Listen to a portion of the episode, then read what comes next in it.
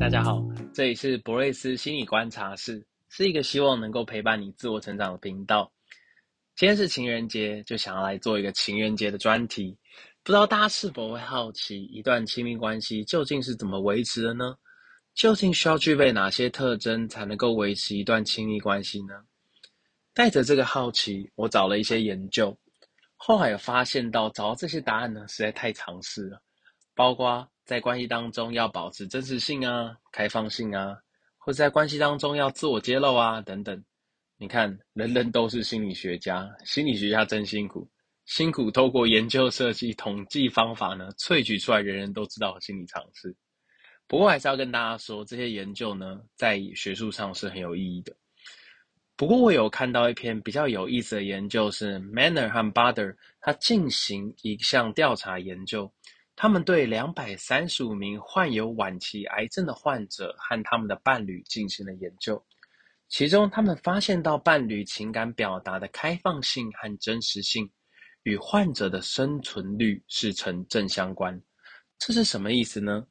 大概是若伴侣之间的情感表达越具有开放性和真实性，对病友的生存率是很有帮助的。其实我们华人文化是很避讳谈死亡的。就像孔子会说“未之生，焉知死”，都是隐约的告诉他的弟子啊，你不要问这些有关于死亡的话题啦，你怎么生出来都还不知道嘞，对不对？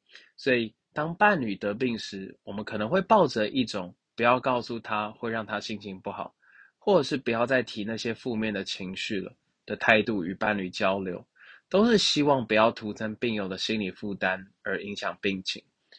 从这个研究，我们可以看出，说不定保持真实的情感交流更有助于一起面对疾病，比如真实的表达对疾病的恐惧、害怕失去伴侣的担忧，以及面对现实的压力等等。然而，真的知道这些所谓的心理常识，就真的知道该怎么执行了吗？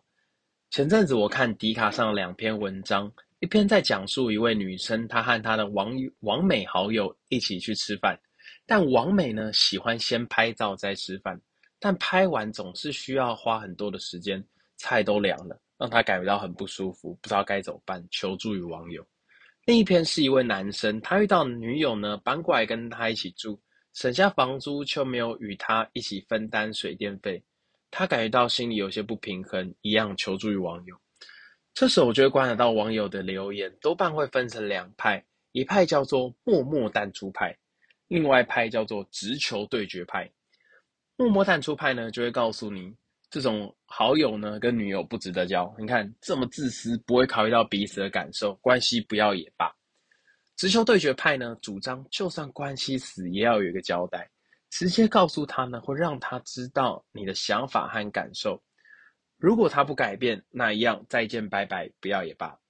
其实不管哪一派都没有对错，不管我们选择默默淡出也好，或是选择直球对决也好，我们都有一个深层的恐惧是：这样会伤害到关系吗？这样他会不会就不理我了？哪怕是克服了恐惧的直球对决派，我们也会想要怎么样真实的表达，才不会让关系伤害太大，又能够让对方知道我们的想法跟感受呢？这时候呢，就要搬出我们在沟通中最好用的沟通方式，就是非暴力沟通。非暴力沟通是一种重视双方感受和需要的沟通方式。如在网美好友这一题呢，我们可以这样说：我知道你担心，等一下我们吃饭后照片就没办法拍得很好看，所以想要先拍照。但我觉得很不开心，也很饿，因为已经拍了二十分钟了，我想要先开始吃。在另一个网男网友的案例当中，我们可以这样说：我知道提出这个要求，你可能会很不开心。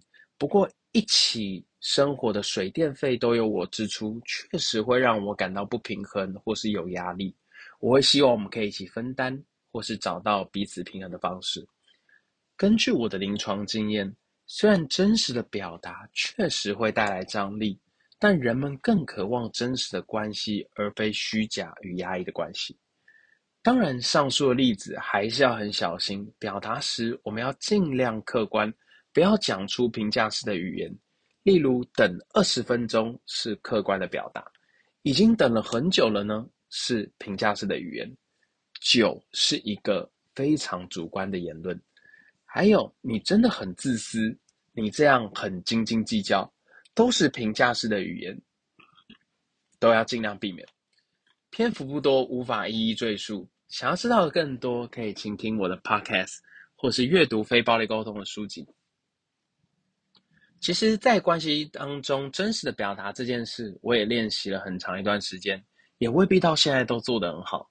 我也是在心理团体的课程才慢慢学习的。小小工商一下，如果你有兴趣，也欢迎参加我最近开办的团体课程，我会再把这个链接放在下方哦。最后做一个结论，在不少人际与亲密关系中的研究中，都告诉我们，在关系中保持真实性与开放性，对于关系的维持是很有帮助的。而如何实践呢？可以透过非暴力沟通。第一，关注对方的感受和需要。第二，尝试表达自己的感受和需要。第三，沟通中避免评价式的语言。你学会了吗？这里是博瑞斯心理观察室，祝你情人节快乐！希望自己能帮助你维持良好的亲密关系。那我们就下次见喽，拜拜。